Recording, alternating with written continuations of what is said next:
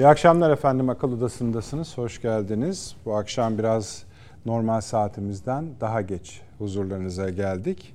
Sebebi malum. Tabii ki kandilinizi önce tebrik ediyoruz. Sizin ailenizin bilhassa büyüklerin kandilini tebrik ediyoruz. Allah dualarınızı kabul etsin. Bu akşam biraz daha kısa süremiz var ama zaten başlı başına ele almak istediğimiz bir konu vardı. Şöyle bir kolaylığı da oldu.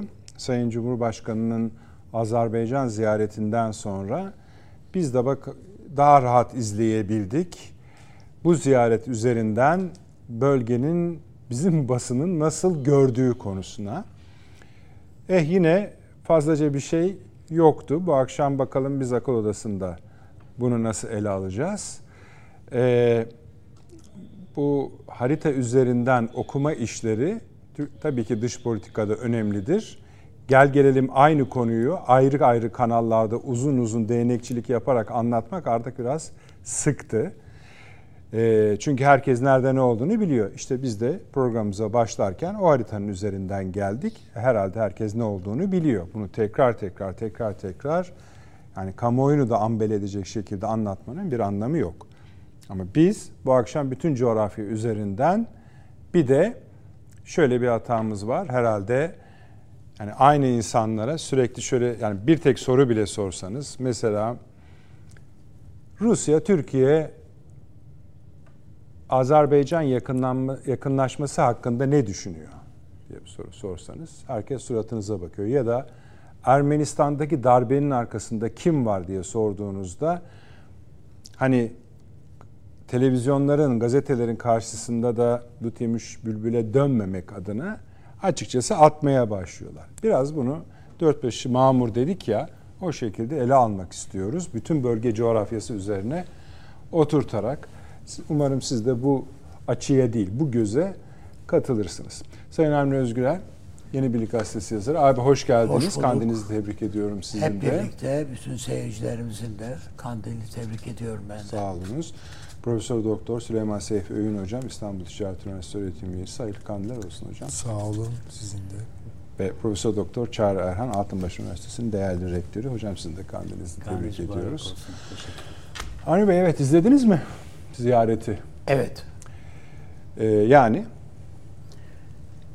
Şöyle bir şey var. Son derece zamanlaması fevkalade güzel.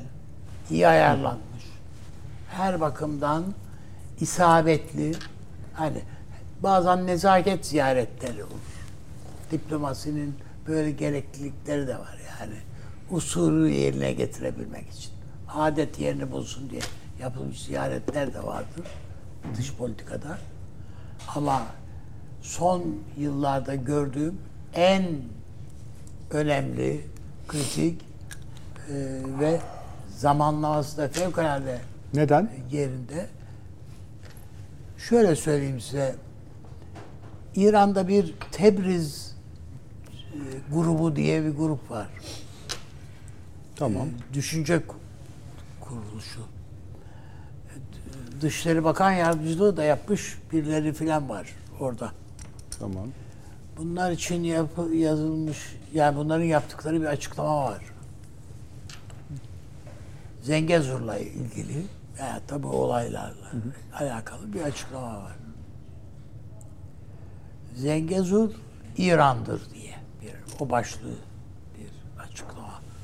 Fazla iddialı konuşmuşlar. Çok iddialı tabi. Yani Tahran o kadar iddialı konuşmuyor mesela. Evet. Bu öyle değil. Bu bunlar da bizde de vardır ya bazen böyle e, vur deyince öldüren Devleti de aşarak. Evet devleti de aşarak. Orada da var ama bunda işin başında olanlar e, İran Dışişleri Bakanları eski filan filan. Diyor ki adam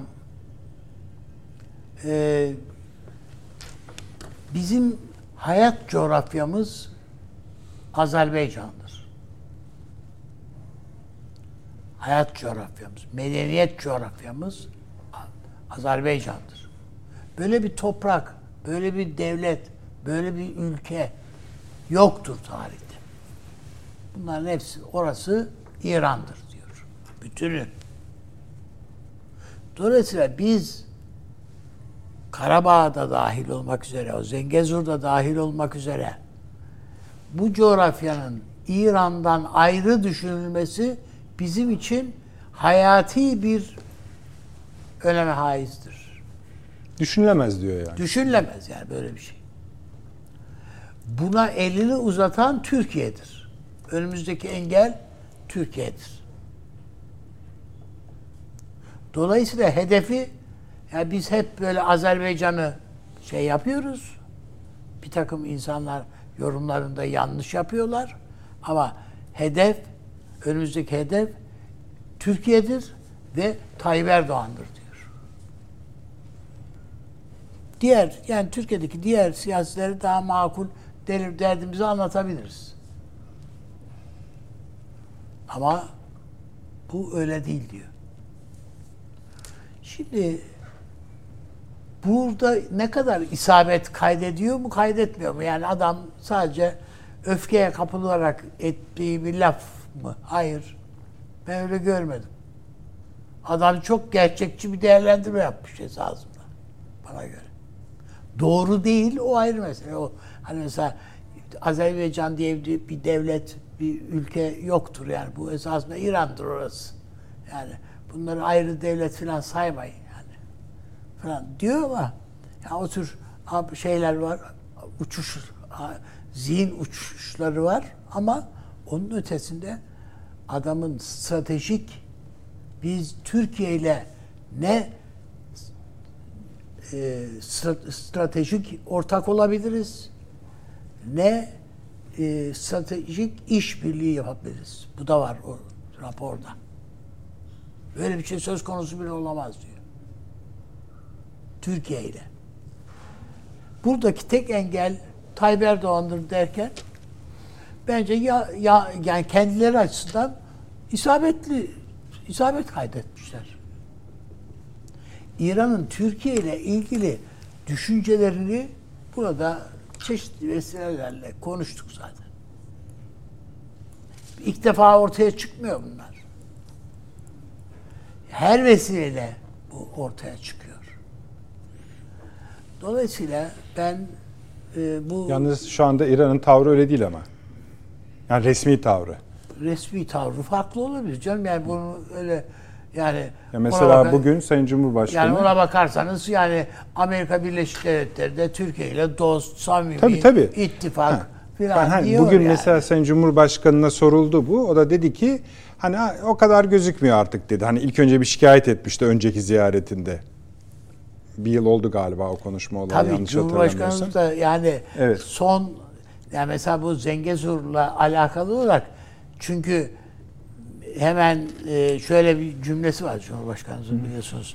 Zengezur e, efendim e, Azerbaycan üzerinden aktarıldığı gibi İran üzerinden de koridor o demir yolu falan o yol e, o, o da olabilir diye uçakta yaptığı konuşmada var. E, bunların hepsi İran'ın yarasını depreştiriyor. Ümitlendiriyor onları da onun için yani. İştahları kabarıyor. Ya bak böyle de dedi diye filan. E, ama Türkiye'nin Orta Asya ile değil mi? Hazar'la dahil bağlantısıdır. Sayın Cumhurbaşkanımızın orada attığı imza, attığı temel. Hazar Denizi.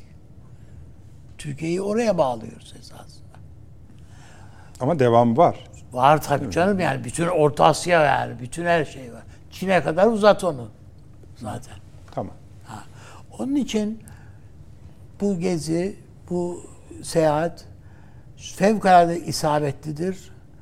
Ee, ve e, düşünün ki e, Nahçıvan yani diye ayrı bu, aşaması var bu işlerin çünkü.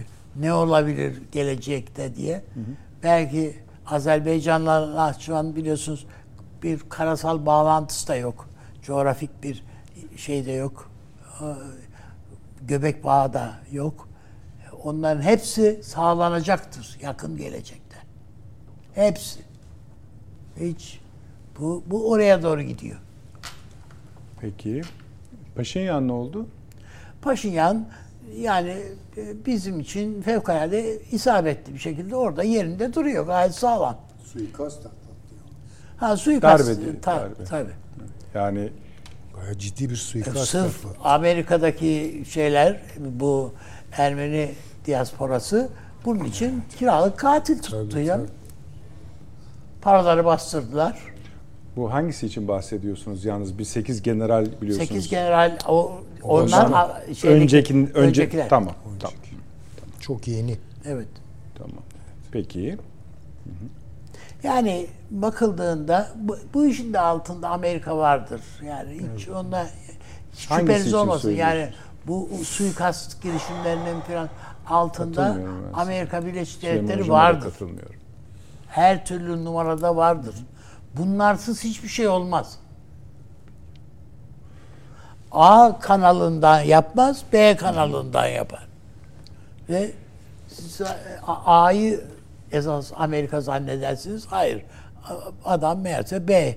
Yani onun için fark etmiyor Amerika'nın bir şeyde Amerika'nın varlığını anlamak için üstünde ABD rumuzunu ya da bayrağını görmek gerekmiyor.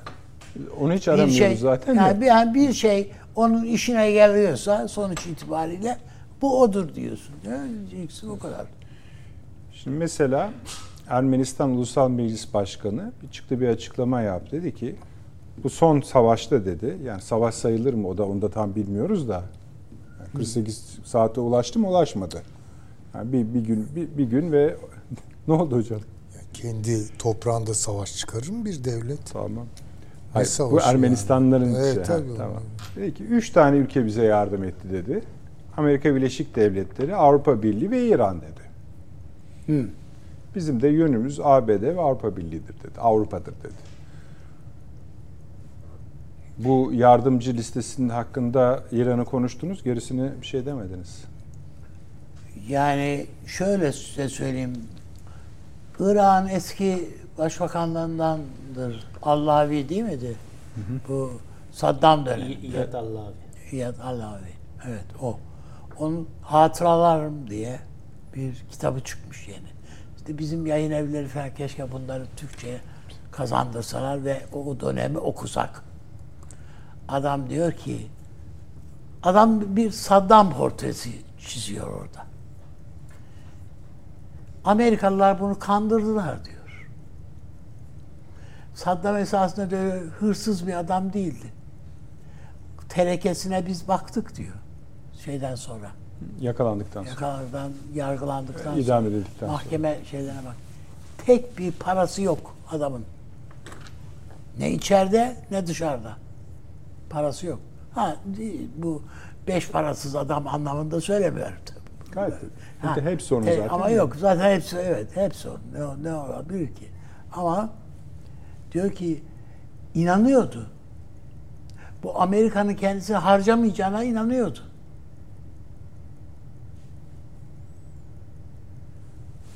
Ben diyor e, şeyden sonra e, yakalandıktan ve yargılandıktan sonra ziyaret etmem için Amerikalılar söylediler diyor. Gidebileceğimi söylediler. Gitmedim diyor. Onu zavallılaşmış bir halde görmeyi içime sindiremediğim için gitmedim. Sadece ben değil diyor. Sayın Barzani de diyor. Bu yüzden gitmedim. Onu da teklif ettiler. Yani ikimize teklif ettiler. Bakın diyor bunun dışında e, şey e, Bush dahil herkes bunlara e, Irak'ta sen İran'a kapı aç. Burada biraz İran'la oyna. Birlikte hareket et diye. Demedikleri şeyi lafı bırakmadılar. Vaatlerin haddi hesabı yok. Kitapta ya bunlar var.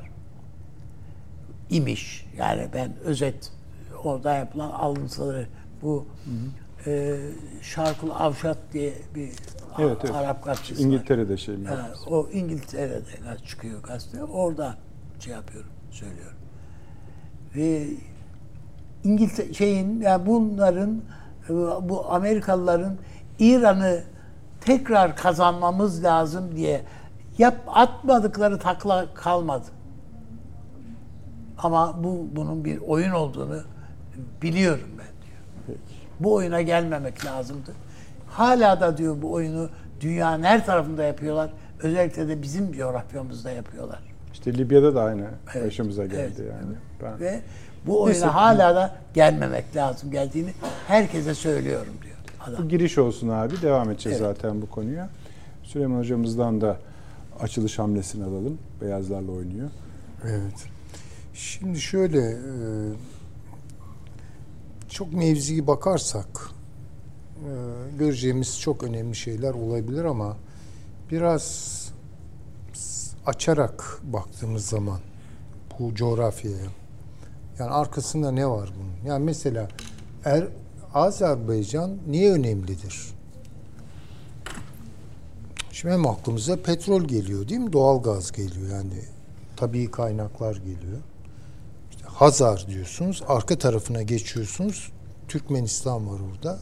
Aynı derecede e, tabii zenginlik sahibi.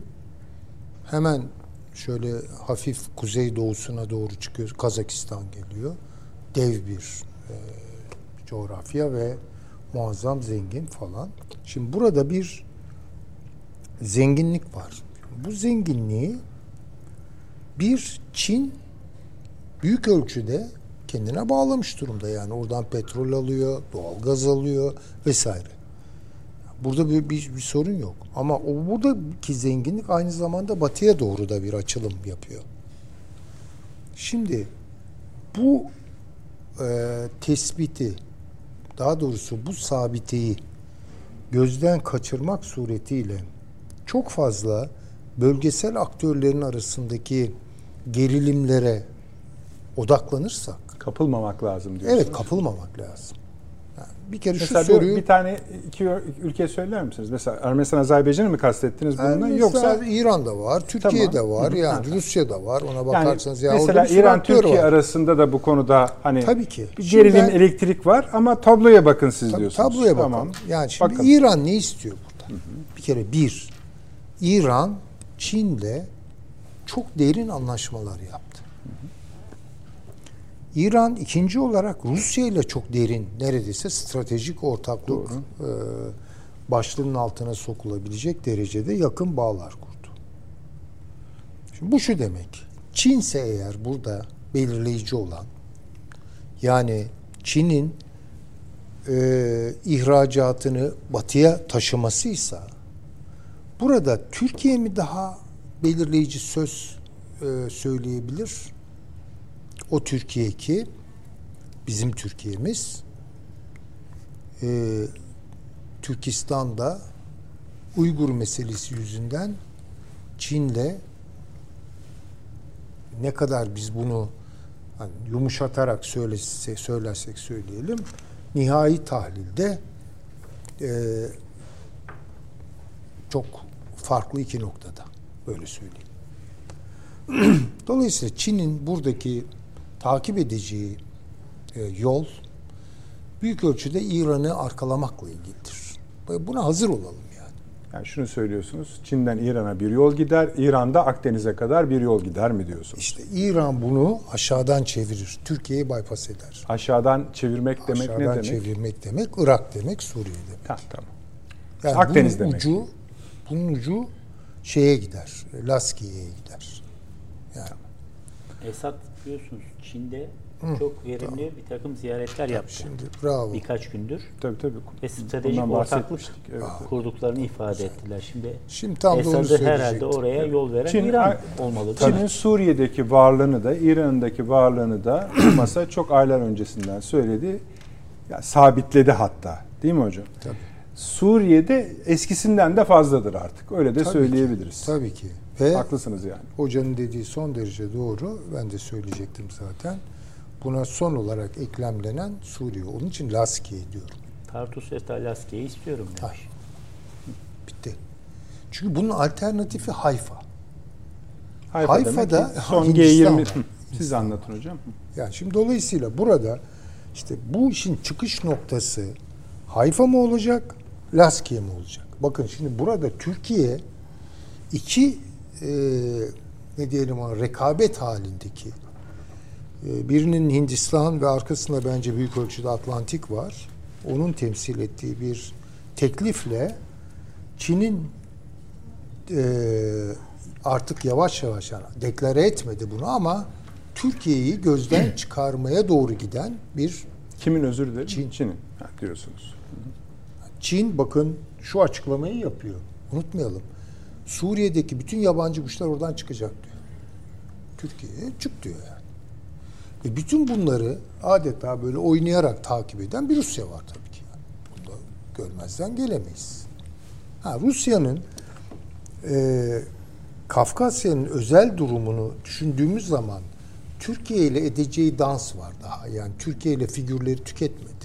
Ama nihai tahlilde baktığınız zaman işte İran, Çin, Rusya için Türkiye de çok önemli ama İran herhalde bazı açılardan en azından Türkiye'den daha önemli. Çin tabii ki en önemli unsur. Buna Hindistan'da dahil ediyorum. Neyse yani. Rusya'nın bölgesel olarak Türkiye ile yapacağı dans var. Ama genel olarak koreografiye bakacak olursak bu koreografide daha fazla alan açtığı ve önemsediği unsurlar Çin ve İran'dır. Bunu da görmek zorundayız. Peki. Tek ha. Şimdi bu açıdan baktığımız zaman Hindistan nerede diyorsunuz? Hindistan doğrudan tuhaf bir şekilde yani Ermenistan'ı arkalıyor. Ve Evet. Türkiye'ye karşı. Evet. Tamam? Şimdi bu Hindistan Pakistan gerilimi içerisinde çünkü Pakistan'ın da Azerbaycan'ın yanında olduğunu biliyoruz. Biliyoruz. En azından Tabii. geçen Tatbikattan 44 bir gün, şey, Evet. savaştan bir gün önce de Kara Kuvvetleri Komutanı buradaydı. Tabii, tabii. gün önce. Şimdi buna karşı bir set, karşı bir set oluşuyor. Bu kimi güçlendiriyor? Bu İran'ı güçlendiriyor. Yani İran hem Çin'den bir destek almış oluyor. Çünkü Çin e, İran'ı destekliyor, arkalıyor. Hem de Hindistan Ermenistan'ı arkalamış oluyor. Şimdi bakın böyle bir tablo var. Atlantik güçleri açısından baktığımızda onlar zaten bu bölgenin tamamen destabilize edilmesini istiyorlar. Hangi bölge? Yani Kafkasya. Daha da bunu ne kadar büyütebiliriz? Yani onların derdi başka. Ne Ermenistan, ne Gürcistan, ne şu ne bu. Rusya'ya daha fazla nerede vurabiliriz? Ya da elini tutabiliriz. Ha, Bunun gibi bir şey yani. Ve baktığınız zaman bütün açıklamalar gene Ermenistan'dan yana. Yani en azından söylem düzeyinde Ermenistan'dan yana. Yani şunu bunları niye söylüyorum? Şunun için söylüyorum. Ya şimdi tabii ki askerler kendi üstlerine düşeni yaptılar ve duruma vaziyet ettiler ve evet yani şu an Karabağ'da e, Azerbaycan hakimiyetini daha fazla tesis eder bir hale geldi ve bunun bedelini şehitleriyle Ödedi. ödedi. Eyvallah. Ama buna diyecek hiçbir şey yok ya. Bu bizi ne kadar kıvandırır, ne kadar sevindirir. Bunlara bir şey. Ama gerçeklere gözümüzü kapatmamak zorundayız. Yani hakikatlere gözümüzü kapatmamak zorundayız. Şimdi bundan sonra biraz daha e, mevzi bakacağım yani. Biraz daha mevzi bakacağım. Rusya'nın açıklamalarını takip ediyorum. Bir kere şu, bunu zaten ben e, iki hafta önce de söylemiştim galiba. E, hoş değil böyle şeyler ama hatırlatmış olayım. Rusya bırakmaz bu işi dedim. Hatırlayın ve bırakmıyor. Han kentinde askeri devriye atan Azerbaycan ordusu değil, Rus ordusu. Yani az özür dilerim hocam. Bakü ile Erivan arasındaki konum, coğrafi yeri önemli değil. Konumunu Rusya bozmayacak. Hayır bozmayacak. Bozmayacak. Bozmayacak Yani şu an ve- bozmamış olmasını tartışmanın Aynen. alemi yok. 120 Bozmayacak. Bin, 120 bin Ermeni e, kökenli insanın Karabağ'daki hamisi rolünü sonuna kadar oynayacak. Yani hiç bundan bundan çıkış yok. Bu konuda ağırlığını da koydu. Şimdi dolayısıyla entegrasyon ilerler vesaire. Ayaklarını daha fazla Azerbaycan oraya basar. E, ama daima orada bir Rusya faktörü olacak ve bırakmayacak bunu. Şimdi benim e, öngördüğüm şey şu. e, e, Türkiye'nin ve Azerbaycan'ın e, kendilerine daha küresel bağlamda ortaklar bulması lazım ki bu büyük ölçüde Türk e, dünyası veya Türk devletleri topluluğu ama bakın Yani orası cümlenizi da bu büyük olasılıkla diye bir ara bağlaç var diye. Orada kesmiş olsanız aslında çok tehlikeli bir şey söylüyorsunuz. Çünkü bu yeni yeni batıda da konuşulan bir şey. Türkiye ve Azerbaycan'ın birlikteliğinin yönünün neresi olacağı, izleyicilerimiz de buna mim koysunlar. Siz tabii ki çok makul ve doğru bir rota veriyorsunuz. Ama herkes aynı rotayı vermiyor. vermiyor. İşte onu da söyleyecektim. Efendim, buyurunuz. Bu da Biden'ın şaşırtıcı bir şekilde yani nerededir bu devletler şöyle haritada bir göster deseniz Biden herhalde duvarda Biden haritayı göre gö- yani hal o hale Yani geldi. Tabii şeyi de göremeyebilir yani. nerede da haritayı gö- filan tabii. Ama hepsini topladı bakın. Tabii tabii. Çok önemli bir şey bu söylediğiniz. Şimdi şey. nerelerden kolumuzu kanadımızı kırmaya çalışıyorlar. Dikkat edelim bütün bunlara. Çin aynı şeyi yaptı. Topladı hepsini. Ka- Kazakistan, Azar, şey, Türkmenistan, Hindistan, Özbek hepsini.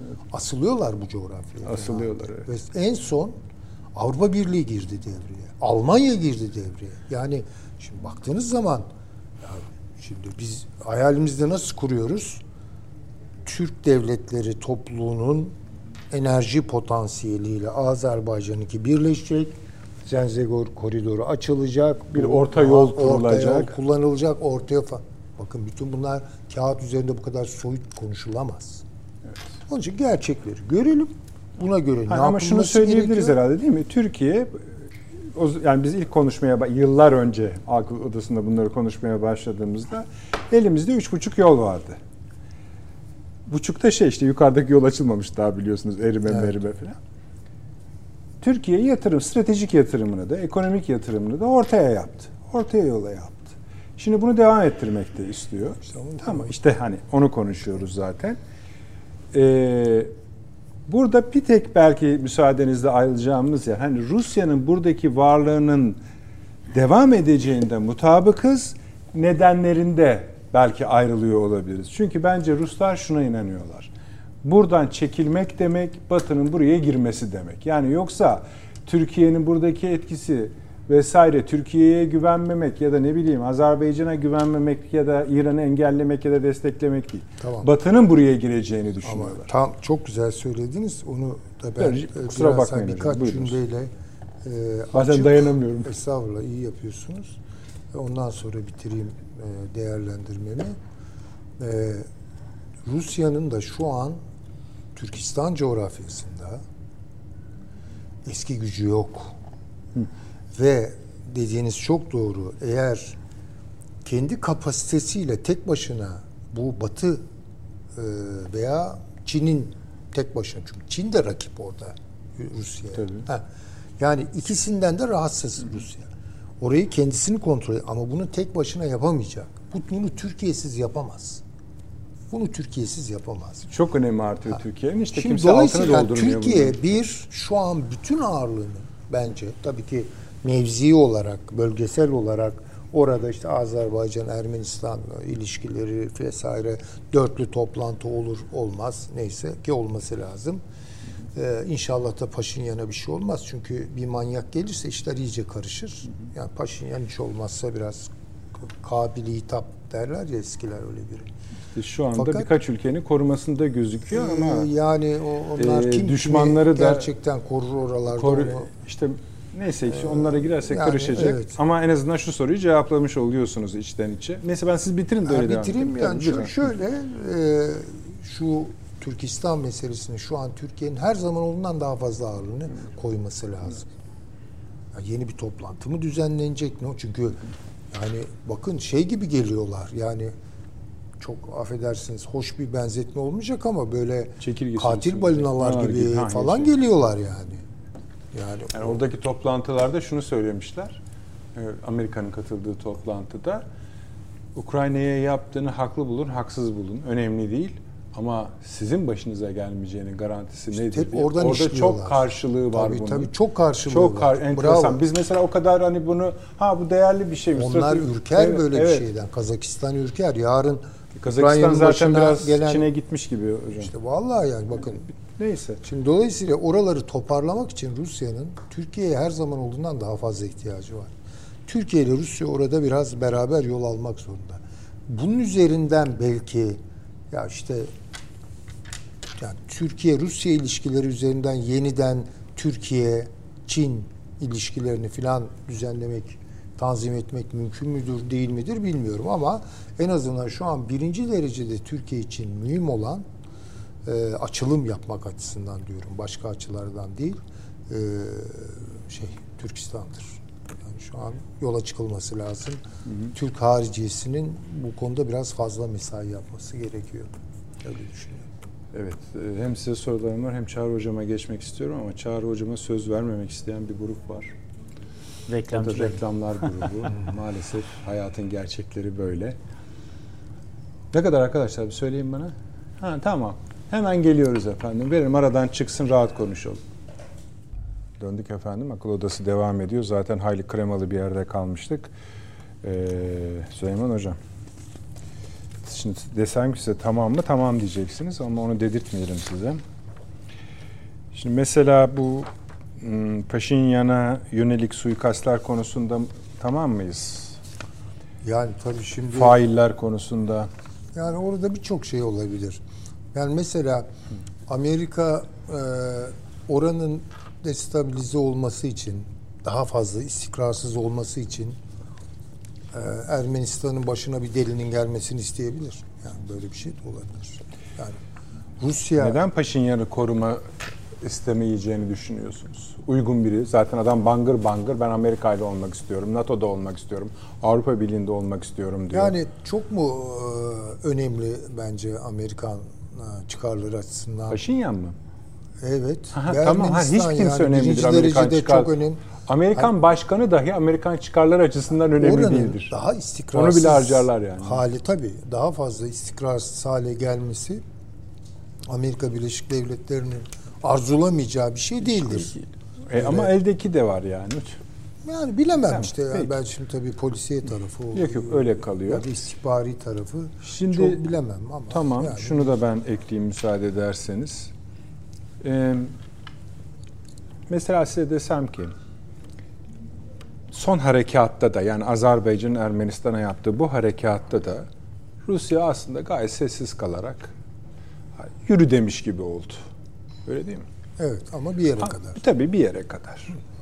Ancak ben şunu merak ediyorum. Bütününe baktığında Rusya acaba ne düşünüyor Türkiye ile Azerbaycan'ın yakınlaşması hakkında?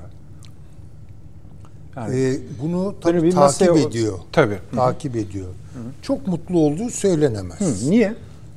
Yani şimdi rakip istemez. Orası onun hinterlandı yani. Kafkasya. Öyle bakıyor. Yani bakın e, sizin de dikkatinizi çekiyordur eminim. Peskov konuşurken veya Zaharova konuşurken bırakın Putin'i falan.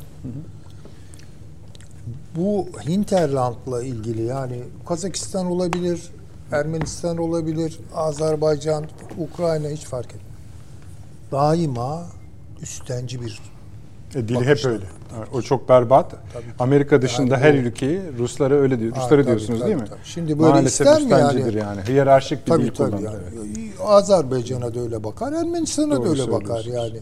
Ama yani dolayısıyla Türkiye ile e, Azerbaycan arasında bir sinerjinin oluşması çok mu hoşuna gider? Gitmez. Ama birinci derecede onun şu an sorun edeceği şey o değil. Birinci derecede sorun edeceği şey o bölgenin istikrarsızlaştırılması. Onun için mesela Yani Paşi- Batı'nın Batı'ya açık hale gelmesi. Tabii ki. Asıl ama meselesi o Batı- yani adam. Batı oraya ne yapabilir yani? Giremez yani. Hocam öyle demeyin. Bakın biz bu O zaman bunlar o zaman- fare kuyruğundan biliyorsunuz öyledir bunlar yani. Yani şimdi bakın şey yaptılar. Beraber orada tatbikat yaptılar. Yani o tatbikat yeteri kadar değil mi yani ileri bir hareket. Tabii canım çok rahatsız olur E Ruslar. şimdi savaş çıktı değil mi? Yani onlara göre savaş, bize göre operasyon. Ee, şu an Ermenistan'daki Erivan'daki kamuoyu nerede Amerika diyor. diyorlar. Kolay meclis değil başkanını okudum ya. Kolay değil öyle o kadar kolay ama zaten Ukrayna'ya yaptıklarını yarın Gürcistan'a yapıp öbürsü gün Ermenistan öbür o, o zaman zaten bence çığırından çıkıyor demektir yani. İşte valla bence de yani çıktı o zaten. zaman zaten yani Şimdi bakın yani Rusyasız bir tarihe doğru gidiyordur. Putin'in dediklerini hatırlarım ben. Putin diyor ki Rusyasız bir tarihin anlamı yoktur. Ya ben onu sona erdiririm. O açıklama budur. zaten ben şunu soracağım şimdi size sonra sonra Çağrı hocama geçeceğim. İlhan Bey'i de yayına aldık galiba. Bakayım almış mıyız? E tabi ne? Gurur duyarız yani. İftihar ederiz. Evet. Evet. Ee, Süleyman Hocam, şimdi Ekim'in başında Fransa Granada'da, pardon İspanya'da ee, Azerbaycan ve Ermenistan, Almanya ve Avrupa Birliği ve Fransa ile birlikte bir araya gelecekler. Rusya buna ilişkin bir açıklamada bulundu üçüncü taraflarla yakınlaşmayı rahatsız edici bulurum. E, tabii. Şöyle Kimler bir araya gelecek bir daha tekrar. tamam. ederseniz Almanya. Fransa, Avrupa Birliği, Azerbaycan ve Ermenistan. Ne zaman? Ekim'in hemen başı. Beşi olması lazım. Evet. Beşi öyle. altı olması Önümüzdeki lazım. hafta gibi. Şey de çıktı. Rusya'da dedi ki bu üçüncü tarafların bu işe meyyal olmalarının sebebi işte bu topraklara girme arzusudur mealen söylüyorum. Girme arzusudur. Bunlarla fazla da muhatap olmamak lazımdır'a bağladı. Şimdi bunun ucu bize de gelir bu lafın ucu. İyi o zaman onlar da çekilsinler otursunlar evlerinde bakalım. Kaç meselede üçüncü taraf oluyor onlar hatta beşinci taraf oluyor. Ama demin siz cevabını verdiniz ya üstenci. Üstencim. Şimdi bakınız ama şöyle bir e, bunu çok e, altını kalın çizgilerle donatarak iddia edemem. Ama yani düşündüğüm zaman ihtimallerden biridir. E, Türkistan e, doğal gazını ve petrolünü Gürcistan'a bağlayıp bakın onun üzerinden Karadeniz'den bir trafik açıp bunu karşı tarafla işte Romanya mı olur artık hap bilemem. Böyle bir şeyin peşinde koşuyorlar bakın. Bu Almanya'nın projesi. Bir kuzey hattı bitti. İki tamam aşağıda bir İsrail Doğu Akdeniz doğal gazı var. Bunun işte bir trafiği var. O konuda zaten çok bir şey yapamıyorlar. Evet. Ama esas istedikleri bence yani Türkiye'yi de İran'ı da ekarte edip başka bir kanaldan buna İngiltere hiç hoş bakmayacaktır yalnız onu söyleyeyim. Böyle bir meseleleri olduğu kanaatindeyim. Ama bunu ben çok tabii e, iddialı bir şekilde Ben de söyleyemem. şunu buyurun. Yani böyle bir e, ihtimal yarın gündeme gelirse çok şaşırmayacağım. Yani çok şaşırmayacağım. Onun için biraz da Avrupa Birliği kendi derdine düşmüş durumda. Ben Yani ABD Atlantik- Batı diyelim bence. Çünkü Avrupa Birliği buna mey yani buna Hayır, eğilim burada göster- biraz daha bağımsız davranıyorlar ama. Öyle mi? Hı, Tabii. Tamam. Yani orada biraz daha son bir hamle ve son gayretle çünkü dediğim gibi bunu İngiltere istemez. Böyle bir şey istemez. Ama Almanya ister. Anladım. Avrupa Birliği ister. Fransa ister. Ben de şöyle Onun bir not öyle bir müsaade ederseniz. ABD'nin ben Ermenistan ve Azerbaycan'ı aynı anda istediğini düşünüyorum. işte tabii İkisini mümkün istiyor ama yani. bakın bunu Çünkü bu nereye göçü göçme halidir Karadeniz'de nereye bağlayacaklar bunu? Bize bağlayacaklar. Vallahi ondan hiç çok emin değilim. Yani Yani tamam işte hani ba- e, gönül bu. bir yani, yani tabii ki keşke Belki. En doğrusu ve hakçası da odur ama artık öyle değil. Yani o onun için Ha biz biraz farklı kurduk bağlamayı. Ha tamam sizinkini söyleyin önce. benimki Gürcistan'ı zorlayacaktır. Ha tamam o zaten hatırlayın bakın açtıkça açıyor. Çok özür dilerim hocam hemen geliyorum. Şeyi de okuyacağım şimdi. Bu 3 artı 3'ün ortaya atıldığını zamanı hatırlıyorsunuz. Atılma sebebi buydu. O setti çekmek. Tabii. Ama şimdi hepsi parça parça oldu geldi. Tamam devam edelim Süleyman Hocam ama bir izleyicilerimiz için şunu Avni abi doğru söyledi. Onu biraz daha bahsetmek. Yani e, doğru e, algılamak lazım. Rusya şöyle diyor bu şey meselesiyle ilgili. Ayın 5'indeki toplantıyla ilgili.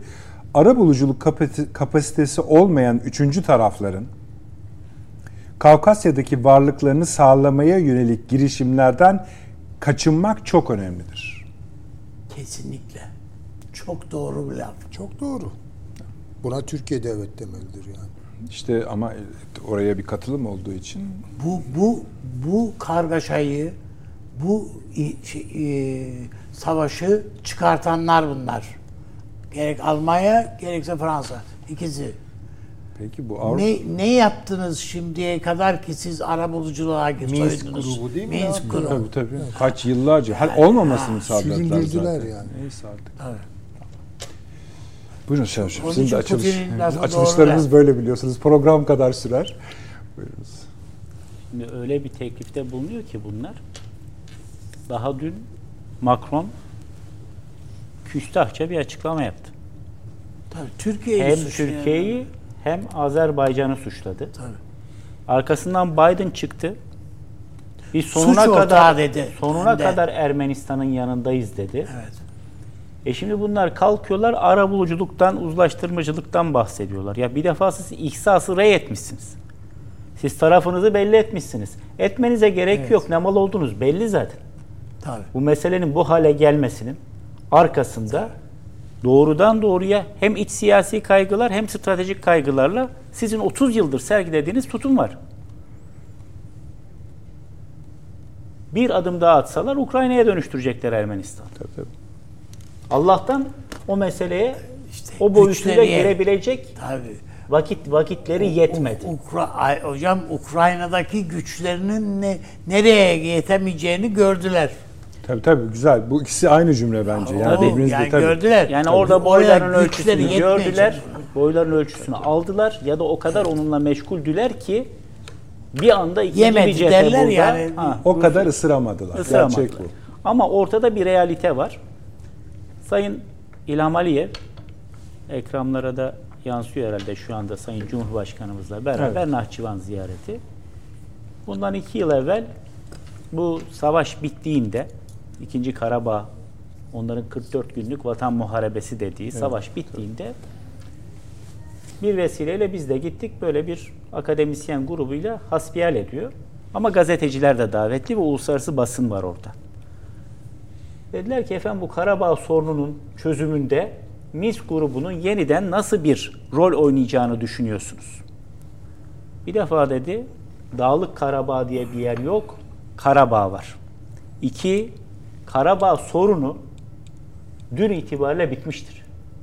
Azerbaycan zafer kazanmıştır. Artık bizim için Dağlık Karabağ Evet. ihtilafı diye bir ihtilaf yoktur. Minsk grubu da Dağlık Karabağ ihtilafını çözmek üzere kurulduğundan bugün itibariyle Minsk grubu İşleniyor. içindeki devletlerin herhangi bir çözüm önerisi getirmesine gerek kalmamıştır. Çünkü biz sorunu çözdük diyor adam.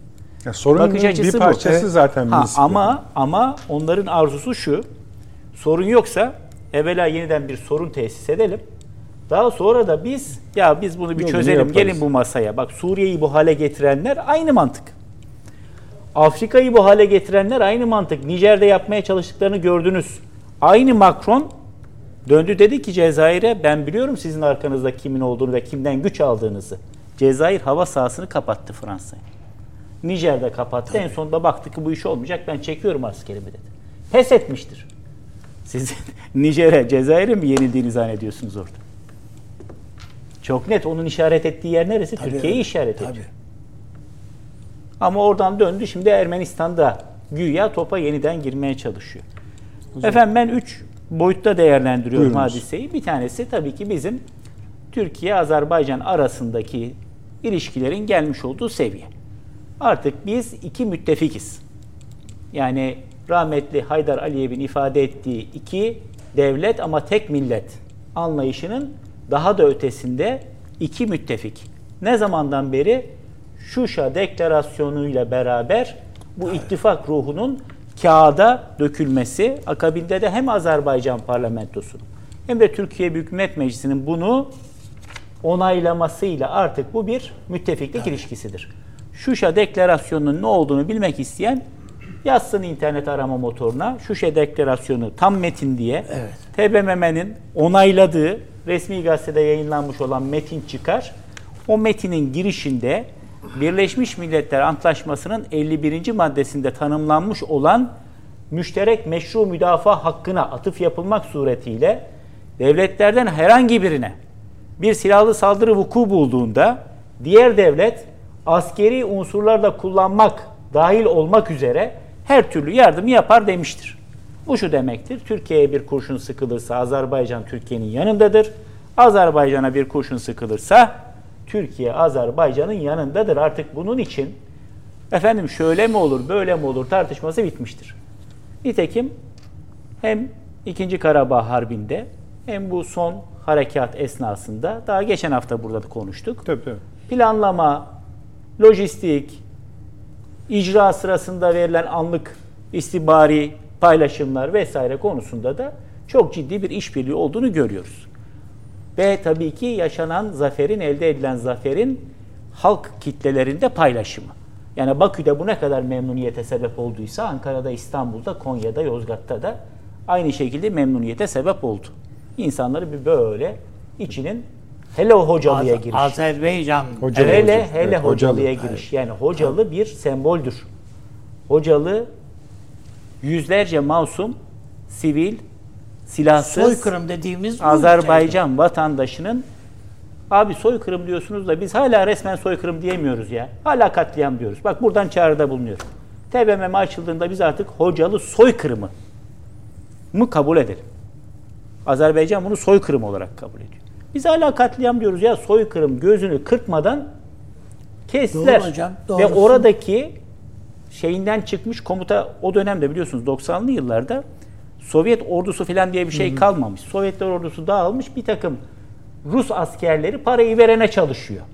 Yani parayı veriyorsun adamın tankını kiralıyorsun. Parayı veriyorsun oradaki bir 100 kişilik silahlı birliği kiralıyorsun. Albaya veriyorsun senin oluyor. Onları da kullanarak yaptılar o katliam. Ve Hocalı'ya girdiği zaman Azerbaycan ordusu gerçekten herhalde pek çok Türkiye'de insan da bundan büyük bir memnuniyet duymuştur. Şimdi de oralardan göçmek zorunda kalan sivil Azerbaycanlılar tekrar memleketlerine kamyon kamyon, otobüs otobüs gidiyorlar. Gidiyor adam evini buluyor ya. Düşünsenize 30 yıldır belki de işte kısa pantolonla dolaşıyordu oradan çekip gitmek zorunda kaldığında. Bütün ailesinin mezarlarını arıyor kimileri orada. Yarın İşte bir gün daha inşallah Han kentinde kava- de öyle olacak hocam. Efendim? İnşallah yarın bir gün Han kentinde de öyle olacak. Adı üstünde Han kendi bunun o- orası Ermenistan'la bir alakası olabilir mi? O, o bölgenin Batı Azerbaycan dediğimiz bölgenin aslında başkent orası. Tabii. Yani geçen seferde de söyledik. Ha, Topkapı Sarayı'nda Topkapı Sarayı'nda iki tane yani. köşk var. Değil mi? Giriyorsun. Bahsetmiştiniz. Bağdat Köşkü, Revan Köşkü. Hiç düşündünüz mü o Revan Köşkü Evet. ne üzerine yapılmış? O Revan neresi o Revan? Dolayısıyla bu birinci boyutu bu. Türkiye-Azerbaycan ilişkileri boyutu. Sayın Cumhurbaşkanımız bu harp başladığında yine gazeteciler kendisine bir soru sorduklarında biz Azerbaycan'a ne kadar yardım edeceğiz? Dedi ki ne kadar isterlerse o kadar yardım edeceğiz.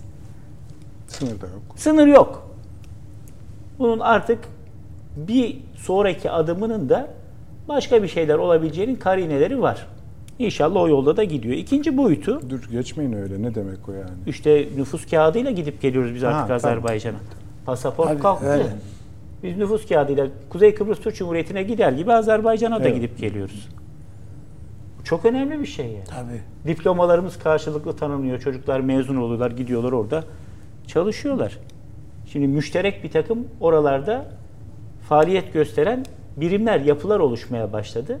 Özellikle afetle mücadele konusu. Şimdi ben buradan ikinci boyuta gelmek istiyorum. O da Türk dünyası boyutu. Buyurun. Çok çok önemli.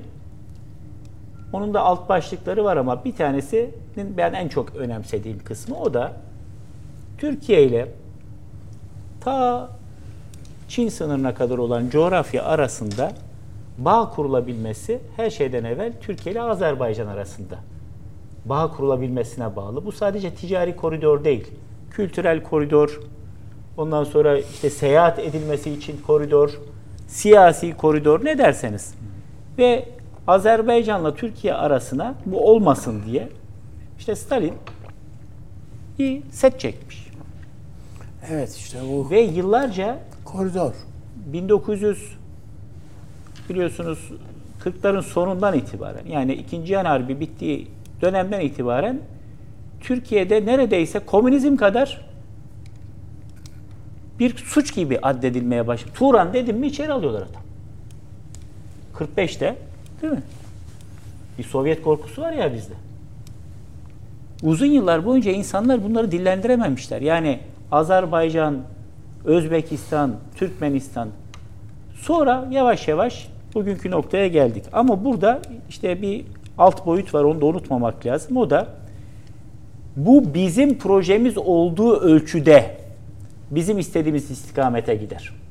Şayet başkalarının projesinin buradaki taşeronluğu gibi bir role Türkiye soyunursa o zaman bizim istediğimiz boyutta gitmez. Bir de, ya ne, ne demek Şunu demek istiyorum. Adriyatik'ten Çin Seddi'ne Türk dünyası Süleyman Demirel'in ağzından çıkmakla beraber onun icadı olan bir cümle değildi. Peki şu anda öyle mi Zbigniew ki? Brzezinski'nin 90'lı yılların sonunda işte Kissingervari bir takım düşüncelerle daha belki şeylerin Sovyetler Birliği çökerken Sovyetler Birliği'nin Rusya veyahut başka bir isimle tekrar ayağa kalkmaması ve daha da önemlisi bugün cari olan Çin'in önünün kesilmesi için ABD'nin istediği şekilde Türkiye'nin bunlara abilik etmesi projesiydi. Bu buydu.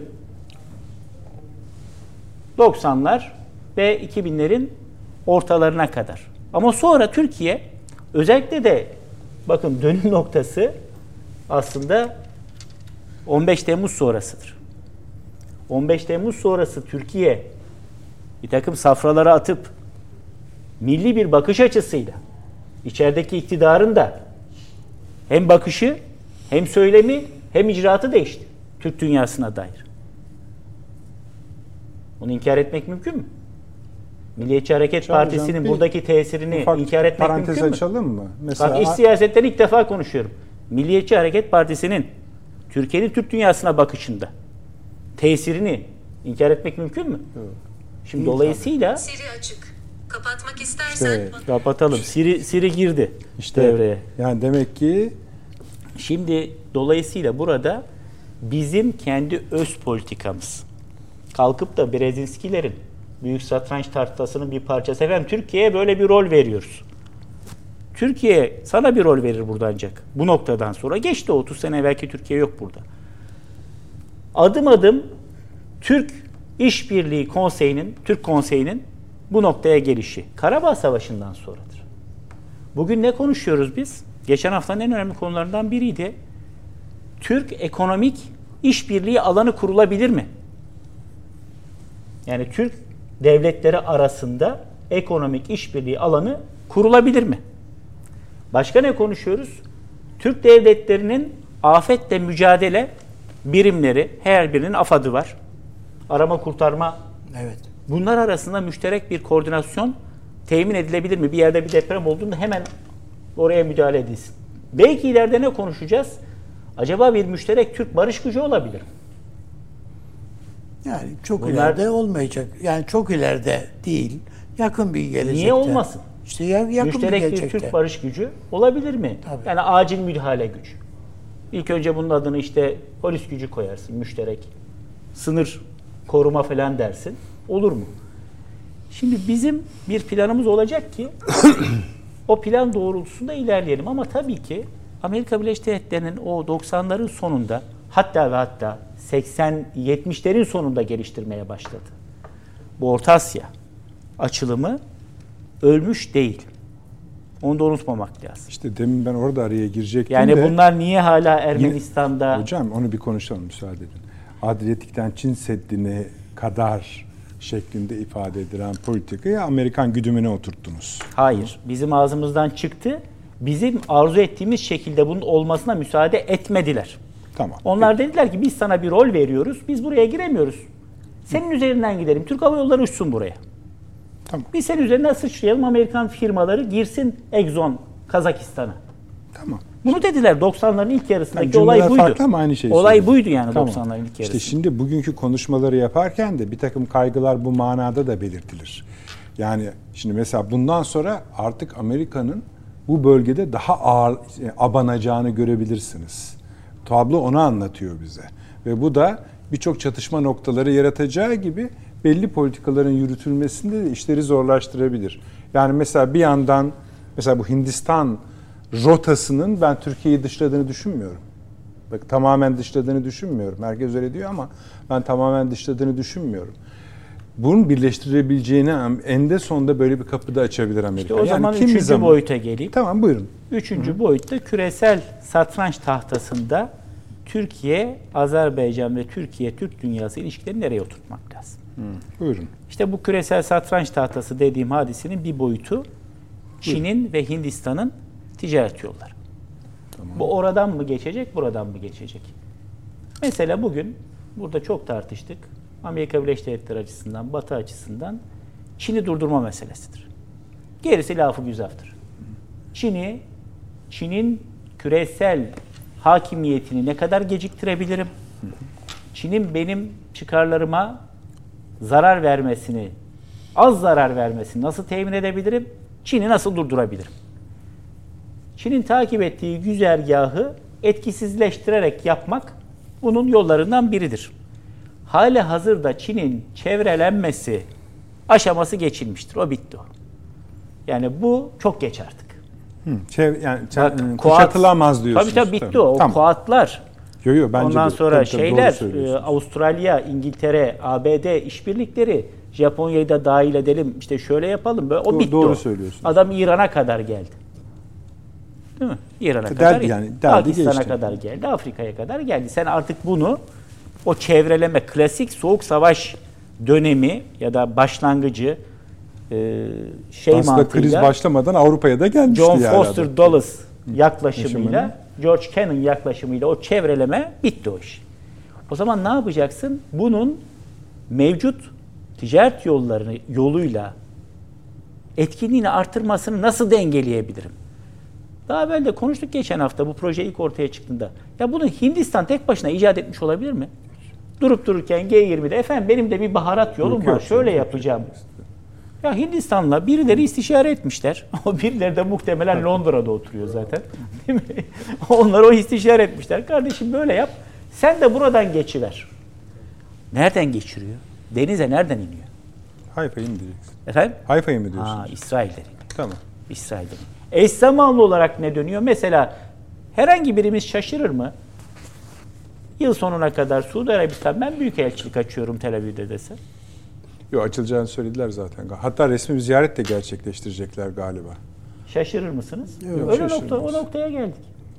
Şimdi Suudi Arabistan'la İsrail arasında, Arap Emirlikleri ile İsrail arasında bir sıcak temas ve arkasından da İran'ın tesirini yani İran, Irak'ın bir bölümü ve Suriye üzerinden gerçekleşebilecek Çin yolunu bu sefer Körfez ve Ürdün İsrail üzerinden etkisizleştirme. Suriye'den İran için yol Ya bak tarifi. iki Bunu kapatalım. Bu Yok sürekli yok şimdi bizi dinliyor. hocamız da şaka göndermiş bize diyor ki tam diyor ben baktım diyor Siri'nin araya girme tam MHP dediğinde giriyor bu da iki oldu bu sefer de şey diyordunuz Suriye diyordunuz. Dinliyor hemen bir çözüm üretiyor. Yapay zeka böyle. Yakında kitap da yazacaklar, film de çevirecekler. Hocam arada anlatıyordu. Beste yapıyormuş. Evet. Yani.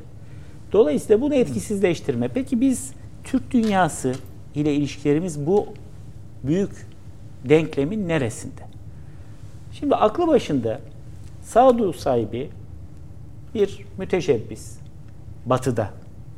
Bu coğrafyaya baktığında tabii Çin'in de kendi çıkarlarına zarar verdiğini düşünen bir müteşebbisten bahsediyorum. Pür batılı. Herhalde şöyle düşünmesi lazım. Ya arkadaş bu Rusya'nın Çin'le yakınlaşması bizim aleyhimize. Biz niye kendi elimizle Rusya'yı bu kadar Çin'e yakınlaştırıyoruz? Ukrayna meselesinde bu kadar onları iterek demesi lazım. Ama öyle olmuyor. Gerçekten de ABD kendi eliyle Rusya'yı yavaş yavaş yavaş yavaş. Çin'e doğru itiyor. Yani tarihlerindeki en ciddi yere vardı. Yani çok garip. Burada da Yani bayağı işte askeri ittifaka 2-3 adım kalmış bir noktaya vardılar. kendi hani resmi söylemlerine bakarsanız stratejik ittifaktır diyorlar. Yani. Geçen dün Japonlar vardı burada. Yani Japonya'nın en üst düzey stratejik güvenlik vesaire çalışan hocaları. Ha, tamam. Buraya davet etmişler. Onlar da işte Rusya-Ukrayna savaşı konularında bir konferansta konuşuyoruz. Dedi ki ya dedi, tabii onlar Çin'i çok iyi biliyorlar. Çok da kolay değil Çin'le Rusya'nın bir araya gelmesi. Ama hiç bu kadar sizin dediğiniz gibi yakınlaşmamışlardı. Ve bu Batı'nın tutumu sayesinde oldu. Dolayısıyla Türk dünyasının işlevi burada ortaya çıkıyor. Batı açısından bu bölgede Çin'in Orta Asya ve Orta Doğu'ya inmesini kolay olmaktan çıkaracak bir birliğe dönüşebilir orası. Yani bir engelleyemez ama zorlaştırır mı Zorlaş, demek Engelleyemez ama zorlaştırır. zorlaştırır. Çünkü kendi çıkarları da var. Yani Evet, mesela e, tabii şimdi canım. biz konuşurken ne diyoruz? Efendim Çin'in toprak bütünlüğüne saygılıyız. Ee, Uygurlar da önemlidir ama çok da fazla kurcalamıyoruz onu. E niye? Çünkü Çin önemli bir ekonomi. Ticaret yapmak istiyorsun falan filan ama orada tabii ki işte ihtiyaç gereği bir Uygurlardan da azıcık bir bahsediyorsun. Şimdi dolayısıyla e, çok engel olamayabilirsin ama zorlaştırabilirsin. En azından diğer yolun alternatif haline gelmesini temin edebilirsin. Türk dünyasının Türkiye'nin öncülüğünde buna ne kadar inandığına bağlı bir şekilde bu girişim gerçekleşebilir. Yani siz bakın az önce Avni abi söyledi galiba. Kazakistan yavaş yavaş Çin'in çok etkisi altına giriyor. Ee, üç ülke aslında ekseninde bu iş yürüyecek. Ha, tamam. Türkiye, Azerbaycan, Özbekistan. Bu üç ülke ekseninde bu Türk dünyası, Türk konseyi vesaire projesi şekillenebilir. Kazakistan, Özbekistan Ya Ö- Özbekistan değil. değil. Tü- şey Özbekistan, Azerbaycan, Türkiye. Tamam. Kazakistan ve Türkmenistan ve Kırgızistan belki sonradan buna dahil olabilirler. Kazakistan biraz daha yakın ama mesela Kırgızistan boyutunda, Türkmenistan boyutunda şu an itibariyle biraz mesafe olduğunu gözlemliyoruz. Dolayısıyla bu üçünü alt alta koyup değerlendirdiğimizde Sayın Cumhurbaşkanı'nın Nahçıvan'a gitmesinden daha tabii ne olabilir ki? Yani hem orada ziyaret ettiği, açılışını yaptığı yerler, hem dile getirdiği hususlar, hem Birleşmiş Milletler Genel Kurulu'nda Karabağ'ın Azerbaycan'ın bir parçası olduğunu kalın puntolarla manşete çıkarması falan bunlar son derece önemli meseleler. Ee, önümüzdeki süreçte de artık Rusya'nın kolay kolay e, Karabağ'dan Azer- Azerbaycan'ın çıkmasına dönük bir adım atabileceğini ben düşünmüyorum. Ama ne yapacak? Mutabıkım. O Azerbaycan topraklarında kalan Ermenilerin hamiliği, Ermenilerin koruyuculuğu yoluyla burada söz söyleyen bir devlet olmaya devam etmeye çalışacak. Bunu sadece oradaki Ermeniler için değil, kendi içindeki Ermeniler için de yapacak. Yani Moskova'dakiler içinde, St. Petersburg'dakiler içerisinde, içinde eski Sovyet e, coğrafyasındaki Ermeniler için de bunu yapmaya çalışacak. Bütün bu tabloya baktığımızda savunma sanayinin kilit rol oynadığını, enerji işbirliğinin kilit rol oynadığını görüyoruz. Aslında birbirine paralel ikisinin gittiğini görüyoruz. Ama bunların kurumsallaşması için daha atacak da çok adım olduğunu görüyoruz. İşte o adımların atılacağı yerde Türk Konseyi'dir. Bunun çok daha bu arada şunu söyleyeyim. Yani geldiğimiz nokta hayal edilemeyecek bir 5-6 sene evvel. Yani biz bu Türk İşbirliği Teşkilatı'nı biraz böyle dostlar alışverişte görsün. Bir araya geliriz. Örsün üzerinde demiri döveriz. Ondan sonra hadi bize eyvallah gideriz gibiydi bu. Şimdi arada bir de Stratejik ateşin varlığa üzerine dönüştü. son Stratejik- derece önemli bir noktaya Stratejik varlığa dönüştü. stratejik bir varlığa dönüştü ama şimdi bunun bir adım öteye götürülebilmesi gerekiyor. İşte onu söylemiştik hatırlayacaksınız zaten siz söylediniz. Bu istihbarat, güvenlik, askeri boyutların da biraz belki yükseltilmesi İşte buna Avrupalılar önce Avrupa Birliği'ni kurmuşlar. Daha sonra onun teorisini geliştirmişler. Buna neofonksiyonalizm diyorlar. Yeni işlevselcilik. Evvela ekonomi alanlarda, ekonomik alanlarda işbirliği, güçlü işbirliği daha sonra orada bütün tarafların faydasına bir alan oluşursa onun üzerine yavaş yavaş siyasi ve sosyal alanlarda da işbirliği gelişebilir. Bizim mesela kültürel alanda işbirliğimiz konusunda bir sıkıntımız yok. Ama hala aşamadığımız orada da sorunlar var. Mesela müşterek bir alfabe. Değil mi? Yıllardır konuşuyoruz. 30 sene oldu. 30 yıl oldu. Bir müşterek bir alfabe, müşterek bir klavye. Değil mi? Hala Siril harflerini, Kiril harflerini kullanan ülkeler var. Yani bir biz 29 harfli bir alfabe kullanıyoruz. Bizde Q harfi, X harfi, ters E değil mi? Yok. Azerbaycan Türkçesinde bunlar var. Keza hala bazı kardeşlerimizde birbirimize şöyle bir birkaç saat konuştuktan sonra, birkaç gün konuştuktan sonra anlayabiliyoruz. Kulak aşinaliği Var kulak işte. aşinalığı biraz gelişmesi lazım. Tabii bütün bu televizyon yayınları, Türk dizileri falan çok faydalı oluyor. Müşterek bir İstanbul Türkçesi zemininde bir araya geliyoruz kuşkusuz yavaş yavaş. Ama e, bunlarda da atılacak çok adım var. Peki hocam. Teşekkür edeyim. Tabii buyurun. Tamam. Ne diyorsunuz Avni Bey bu Batı'nın buradaki pozisyonunun dengeleri etkileyen Süleyman Hocam başka bir yerden tuttu. Çağrı Hocam öyle yaptı. ben- Ben, baş, bambaşka bir şey. Şöyle söyleyeyim yani bütün bunlar tabii güzel düşünceler hepimiz için. Hepimizin söyledikleri iki hocamızın da söyledikleri fevkalade isabetli şeyler. Ben ama şöyle bakıyorum. Biz bu sözünü ettiğimiz coğrafyayı bilmiyoruz esasında. Yani bizim çocuklarımıza sorsam Bakü nerede diye lisede okuyan çocuklar bilmezler. Neresi bu? Haritada şunu gösterdi ettiğin üniversitedeki öğrenciye sorsan gösteremez birçoğu. Selanik'i gösteremiyor adam. Ha, tamam yani kendi tarihimizi yani ulusal milli tarihimizle ilgili son derece yanlış şeylere sahibiz. Yani tarihi belli bir noktada kesitler halinde biz biliyoruz. Onu, bunu o bunun Milli Eğitim Bakanlığı'nın iş edinmesi lazım şimdi. Yani şu vizyona sahibiz diyoruz, şunlar yapılıyor, bunlar ediliyor. İşte Nahçıvan'da Zence, Zence Sursu filan diyor, deniliyor diyoruz. İşte İran'da ya bizim tarihimiz var, işte bir kahramanlarımız var filan. Ben mesela diyelim ki Gazneli Mahmut.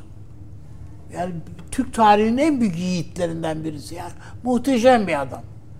Bugün yani Hint coğrafyasını filan filan bu onu bilmeden, onun savaşlarını veya mücadelesini bilmeden ne Afgan tarihini bilmek doğru düz mümkün, ne Hint tarihini doğru düz mümkün değil. Hiçbirini tanımıyoruz ama nereden nereden çıkmış? Abi bir parantez açalım mı? Geçenlerde bizim bir milli gemi projemiz var biliyorsunuz. Evet. E, gemilerimizin bir kısmı suya indirildi. Bir Karakol de Pakistan gemileri. donanması için. Pakistan donanması için Türk tersanelerinde yapılmış olan Bir tane gemi bir gemi de Evet. verildi. Geminin adı ne biliyor musunuz? Pakistan'a verilen geminin. Pakistanlıların koyduğu isim. Babür. Babür tabii doğru. Şimdi mesela Tabii, bu tabii. kimdir desen Tabii, evet, belki de tabii. pek çok çocuk İşte bilmez. Hindistan diyorsun hocam yok anladı hocam, koca. yok yani. Nereden çıktı bu diye. Yani çocuk ama bunu öğretmesi gereken, anlatması gereken bizim masal anlatmayı, tarih öğretmek zannede- zannederek hazırlanmış tarih müfredatımız, çocuklarımıza öğrettiğimiz şeyler filan. Onun için söyledim. Yani bu ben Rusya konusunda hocam kadar ümitsiz değilim yani. Ve hatta Rusya'nın artık Orta Asya'da, Türk dünyasında bir gelecek şeysi yok. Ümidi de yok. Yani Rusya Türkiye ile birlikte olursa ancak oralarda dikiş tutturabilir. Oraya geldi mi? Tutunabilir. Tabii tabii. Başka hiçbir şansı yok. Tamam. Yani Peki Amerika Türkiye'siz tutunabilir mi? Amerika şimdi bakın Amerika'nın avantajları şunlar. Buyurun. Amerika nasıl Türkiye'nin içinde bir takım ajanlar buluyorsa o söylediğimiz ülkelerin Ülkelerde içinde de. de ajanlarla iş tutar. Bunu ge- yakın geçmişte yaptılar, denediler. Güzel. Onun için yani Amerika parasını verip adam kullanıyor. Yani ajan kullanıyor dediğimiz bu. Yoksa bu adamlar Amerikancı, Amerikancı falan ideoloji şeylerine inandıklarından falan değil. Parayı veriyor, kullanıyor. Ondan sonra da alıyor bir kısmını işte mesela Amerika, Amerika'da şimdi e, Afganistan'dan göç etmiş gitmiş Afganlar var. Amerika lehine çalışmış. E, tercü, kimisi tercümanlık yapmış, kimisi bilmem başka şeyler yapmış Amerika adına Afganistan'da ama giderken götürmüşler bir kısmını. Ama bunlara ara, ara şeyde e, Amerika'da yani gittikleri ülkede, sığındıkları ülkede insan muamelesi yaptıklarını düşünmeyin yani. Bunlara hayvan muamelesi yapıyorlar. Orada kullanırken bunları bunlara el üstünde tutuyorlardı. Şimdi yok. Çünkü Afgancanın filan bir Peştuncanın filan bir şeysi yok orada şu anda. Daha fazla Taliban'ın içinden de var bunların ajanları. Yani hiç öyle fazla şey, Bu birkaç eksik bulmaya falan şeylere ihtiyaçları yok. Şimdi Ben mesela bu son gezisini Sayın Cumhurbaşkanımızın şunu bakımdan da önemsiyorum. Veyahut da son yapılan anlaşmalar, o şey, onun yol açacağı gelişmelerle ilgili bu TANAP projesi vardı bizim. evet. Yani bütün Orta Asya petrolünü filan filan Azerbaycan, Hazar şu bu üzerinden Türkmenistan gazını filan da dahil bizim üzerimizden filan geçirecekler. Geçecek bu olacak yani bunu bunu Azerbaycan'ın da çıkarları bu yönde. Gürcistan'ın çıkarları bu yönde. Yani biz mesela çok fazla önemsemiyoruz gibi görünüyor. Ya bu coğrafyayı bilmiyoruz dedi mi? Kafkasya coğrafyasını da bilmiyoruz biz. Yani Osetya'yı bilmiyoruz, Acaristan'ı bilmiyoruz. Yani Hangisi nerede bilmiyoruz. başlar, nerede ben Yani ülke sınırlarını bilmek yetmiyor orada. Yani bunun e, evet küçük küçük devletçikler bunlar yani otonom bölgeler falan diye bakıyoruz ama eğer oynama, taşı oynamaya kalktığı vakit Rusya bunlarla oynuyor zaten.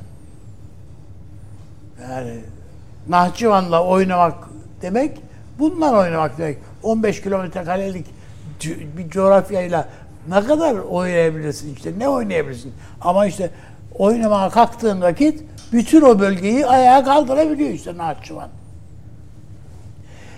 Yani Rusya orada 8 tane şehir yar- yaratmış. Ortadan bölerek birine bir isim koymuş, öbürüne bir tanesine en sonuncusuna da herhalde isim bulamamışlar ki Lenin'in ismini koymuşlar. Ayıp olmaz. Nihayetinde bunlar da biz de Sovyet Cumhuriyeti'ydik yani falan diye. Şimdi bakıldığı vakit bu coğrafyayı önce bizim okumamız ve tanımamız lazım. Bizim Harita Genel Müdürlüğü ne işi var? Bilmiyorum. Benim babam haritacısı, Allah rahmet eylesin ama yani bugün Abi böyle söylüyorsun, Her tarafta söylüyorsun. da- Sonra beni perişan. ne Ama kadar şöyle, böyle harita- yapıyoruz, şöyle yapıyoruz. harita, harita çok önemli. Tabii çok önemli. Şimdi- Irak haritası yok Abi, bizim har- elimizde. Yok. Harita Doğru. Genel Müdürlüğümüz hele bu son bizim e, uydularımızın atılmasından sonra Türkiye'deki en hassas hatta bir takım bu uluslararası Ben biliyorum hocam şeylerden ama çok benim daha kimsenin hassas el, bunu haritalar yapıyor öğre- ama öğrenci- bunu kullanmayan Ha. bunu kullanmayan harita genel müdürü haritayı yapıyor. Sen bunu da, tarih ders kitabına İşte koyacaksın. onu anlatacak hocayı yetiştireceksin. Hocayı yetiştirecek, tamam. Hoca bunu gelip İşte bu. anlatacak. Lejant Hocanın kendisi bilmiyor ki onun nerede olduğunu. evet, coğrafyaya oturmayan bir milliyetçilik. Coğrafyaya oturmayan bir mi- milli tarih anlatımı filan bunlar fantaziden öteye gitmez yani. Hiç e, birbirimize e, el sallamış oluruz sadece. Ben önümüzdeki dönemi bu manada işte e, bu e, Türk İşbirliği Teşkilatı da olsun, e, efendim diğer kurumlarımız var. Bizim Yunus Emre'ydi, şuydu buydu falan hepsi de dahil. Burada mümkün olduğu kadar Türk tarihini anlatmaya hasretmemiz lazım. Evet, buralarda bir şeyleri evet çok güzel doğru, doğru isabetli söylediniz. Yani işte e, acil yardım teşkilatlarımızı birleştirelim, kızılaylarımızı birleştirelim. Şunları yapalım, bunları yapalım, bunları yapalım. Ama bir de zihinleri adam yani bir olayla karşılaştığı vakit Türkiye'ye ya da bu kurumlara baka, baksın Kazakistan'da veya da Tacikistan'da. Daha dün e, bana eski Özbekistan'ın işte liderlerinden birisi e, aradı. Bir kitap yazmış. Onu gönderdi. E, filan. Baktım yani biz ne onları tanımıyoruz. E, mücadelelerinde haberimiz yok. Yani Özbekistan'da ne badirelerin içinden çıktılar o insanlar diye biliyorum ben. O efendim Nursultan Nazarbayev falan, falan döneminde falan neler yaşadıklarını biliyorum. E şimdi onların hepsi geride kaldı. Ama demin söylediğiniz zor yani Özbekistan, Türkiye, Afganistan. Azerbaycan. Ya Az- Azerbaycan. Bu bu üçlüyü aradığınız anda etrafını örmek bu bir koza. Bunun, hani annelerimiz gün sararlardı eskiden şöyle bize de tuttururlardı. Küçük bir yumak olur. Ondan sonra onun üstüne o öre örülecek olan şey odur işte. Bu üçlü. İnşallah bu mesela turizm falan diyoruz. Her- Herkes işte Kıbrıs'a şuraya buraya gidiyor işte. Yani ya gidin Semerkant'a, Buhara'ya gidin öyle diyorsun. İşte yok. Ya çocuklara Peki. turlar yaptırmak lazım. Ee, bir yine Çok- çok parantez kısa. Kısa. Çok Semerkant olur. Buhara demiştiniz. Mesela Birleşmiş Milletler Üniversitesi var. Dünyanın iki yerinde. Avrupa Birliği Koleji var. 2-3 yerde açtılar. Bizim ikili üniversitelerimiz var. Ama bir Türk Dünyası Üniversitesi yok. Yani işte evet. Türk Kazak Üniversitesi, Ahmet Yesevi falan. Galiba şimdi bir Manas falan değil mi? Bu ikili, Türk Var Japon, ya. Türk Alman. Ama bir Türk Dünyası Üniversitesi. Bunun içinde en güzel yer Buhara'dır. Veya o Semerkant'tır. Tabii hocam. Yani orada bütün Türk dünyasından hocaların, Kuzey Kıbrıs Türk Cumhuriyeti'nden Makedonya'ya kadar, Batı Trakya'ya kadar, Türkiye'ye kadar, Azerbaycan'a kadar, bütün Türk dünyasından Kırım'a kadar, Hepsi var. Tabii. Irak'a kadar, bütün Türk dünyasında. Peki hocam. Bak altını çiziyorum. Doğu Türkistan'a kadar, İran'a kadar bütün Türk dünyasında. Hocaların gidip Bulgaristan'a kadar, Romanya'ya kadar, bütün Türk dünyasından Libya'ya kadar hocaların gidip ders vereceği bir üniversite.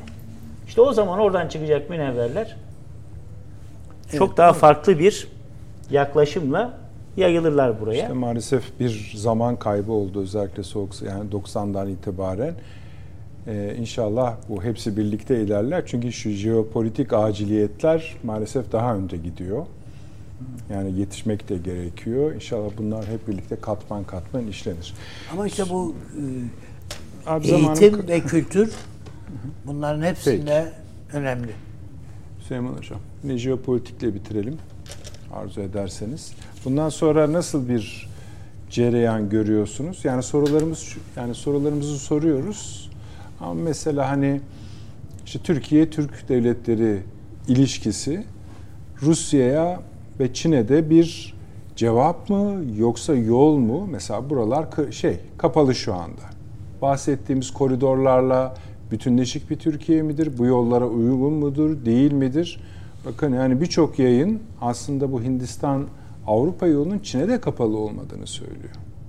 Çin'in de bundan faydalanabileceğini söylüyor. Bunlar böyle hani sıradan arada yakalanmış yazılar, makaleler falan da değil. Ciddi ciddi analizleri yapılıyor. Hele Türkiye hiç kapalı olmadığını, direkt parçası olduğunu, velev ki nerede olduğunu söylesin Türkiye diyerek buyurunuz. Estağfurullah. Çok katmanlı bir coğrafya burası. Evet. Şimdi bir katman daha söyleyeyim mi ben? Buyurun. İyice meseleyi karmaşık hale getirmeyi göze alarak Keşmir meselesi. Şimdi bakınız bu Keşmir meselesi Hindistan, Pakistan ve Çin gibi eee, üç mühim devletin tam ortasında yer alıyor. Ve büyük bir cingar kopabilir orada. Her şey orada başlamıştı. Dolayısıyla şimdi bir Türkistan diye bir şey de yok esasında hani baktığınız zaman. Evet, tamam. Asya'nın çok sorunlu ve vaayitkar çok sorunlu ve vaayitkar ikisi beraber ağırlık taşıyan e, bölgeleri var. Şimdi Türkistan dediğimiz zaman bakın herkes orada. Amerika orada. Almanya koştura koştura orada. İngiltere zaten. İngiltere zaten orada. Efendim Çin orada, Rusya orada, Türkiye orada. Ama şimdi bakınız bu Kaşmir'in Kaşmir meselesinin doğurabileceği e, bir takım sorunlar doğrudan oraya öbür tarafa vurur. Yani ikisini bir kere beraber düşünmek lazım.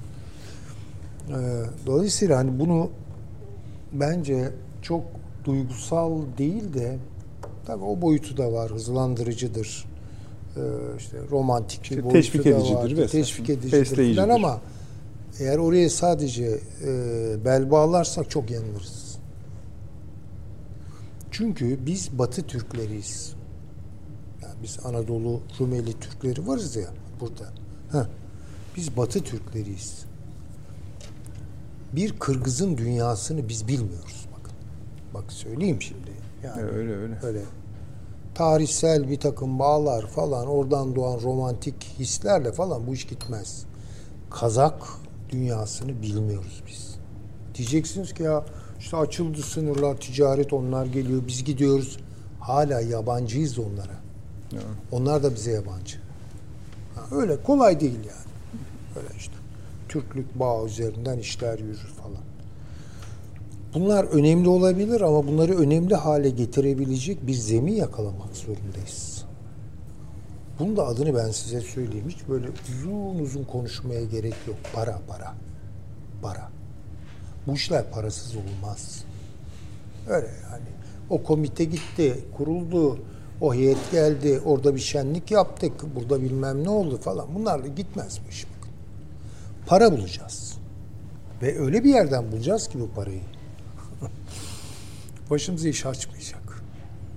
Bağlayıcılığı olmayacak, uzun vadeli olmayacak, Şimdi bir kere şöyle düşünelim. katma değerli Ha, olacak. Bakın ben daha net koymaya çalışacağım. Zaten çok bir zamanımız da kalmadı. Az kaldı. Türkiye ile Türkistan arasındaki bağı Azerbaycan mesele yok. O kadar iç içeyiz ki, o kadar yakınız ki yani e, E, faydaları yani- da hemen görüldü zaten. kendisi. hani Ama yani. bakın Hazar'ın öbür tarafına atlıyoruz. Türkmenistan'ı bilmiyoruz. Kapalı bir kutu. Kapalı bir kutu. Ve yakın zamanda Putin'le Türkistan şey Türkmenistan arasında onların liderinin adını da unuttum. Biraz tuhaf bir adam. Orada da tuhaf bir rejim var yani. Gayet böyle sıcak şeyler gitti geldi falan. Şimdi Türkiye ile Türkmenistan ilişkilerini ne kotaracak? Yani bu kadar kolay mı bu işler yani? Değil. Şimdi demek istediğim şu, bir para bulmak zorundayız. Türkiye bu parayı nereden bulabilir? Tarihsel olarak buraya müdahil olan unsurlardan herhangi birine çarptırmadan bu parayı nereden bulabiliriz? Çin'den para gelir tabii ki ama Çin'in istediği gibi gider işler ondan sonra. Rusya'da tabii şu an para sınırlı ve başka bir için kullanılıyor. En son galiba bütçesinin yüzde otuzunu savaşa ayırma noktasına gelmişler. Yüzde otuz korkunç bir oran. Tabii tabii. Yani oradan olmaz bu iş. Hindistan falan tehlikeli işler yani bunlar. Amerika mı Amerika zaten yani iş çığırından çıkıyor. Şimdi bu konuda bir başka ihtimal e, Uzak Doğu'nun Orta Asya'ya ilgisi. Türkistan bölgesine ilgisi. Tam isim de söylerseniz hocam. Mesela Japonya var. Japonya'nın şeye ilgisi. Türk dünyasına ilgisi. İlgisi. Bakın bu farklı bir şey. Çünkü tarihsel bir şey yok. Yani nasıl bir iddiası yok. Rus'un var, Çin'in var, Evet. Türk'ün var. Ne bileyim işte e, hepsinin var yani. Bir de kötü niyetliler var yani. Bunu da biliyoruz. İlgisi var ama tarihsel bir bağı yok Amerika'nın bilmem nenin ama öteden beri niyetleri var ve yatırımları var. Almanya'nın filan işte doğu açılımı. Korkunçtur yani bunlar. Ha. Şimdi ben diyorum ki daha deniz aşırı bazı kaynaklardan çünkü bu coğrafyaya dönük bir şey bulabilmek için, kaynak bulabilmek için, bu işi oturtabilmek için İsmail Gasprinski'nin Kas- tezlerini, evet Gasparalı İsmail'in tezlerini yeniden hatırlamakta fayda var mıdır? Bence vardır. Ha, Hatta işte yani. bu vesileyle yeni de bir kitap çıkıyor onunla ilgili. Bakın, çok önemli. Ee, bayağı da iyi bir biyografisi olacağı anlaşılıyor. Onu da e, şimdi bakıyorum hemen hızlıca bulup tavsiye edebilir miyim diye. Ee, evet. Yusuf Akçura ve Rusya Türklüğü diye işte daha önce yazılmıştı Ahmet tabii. Kander'in kitabı.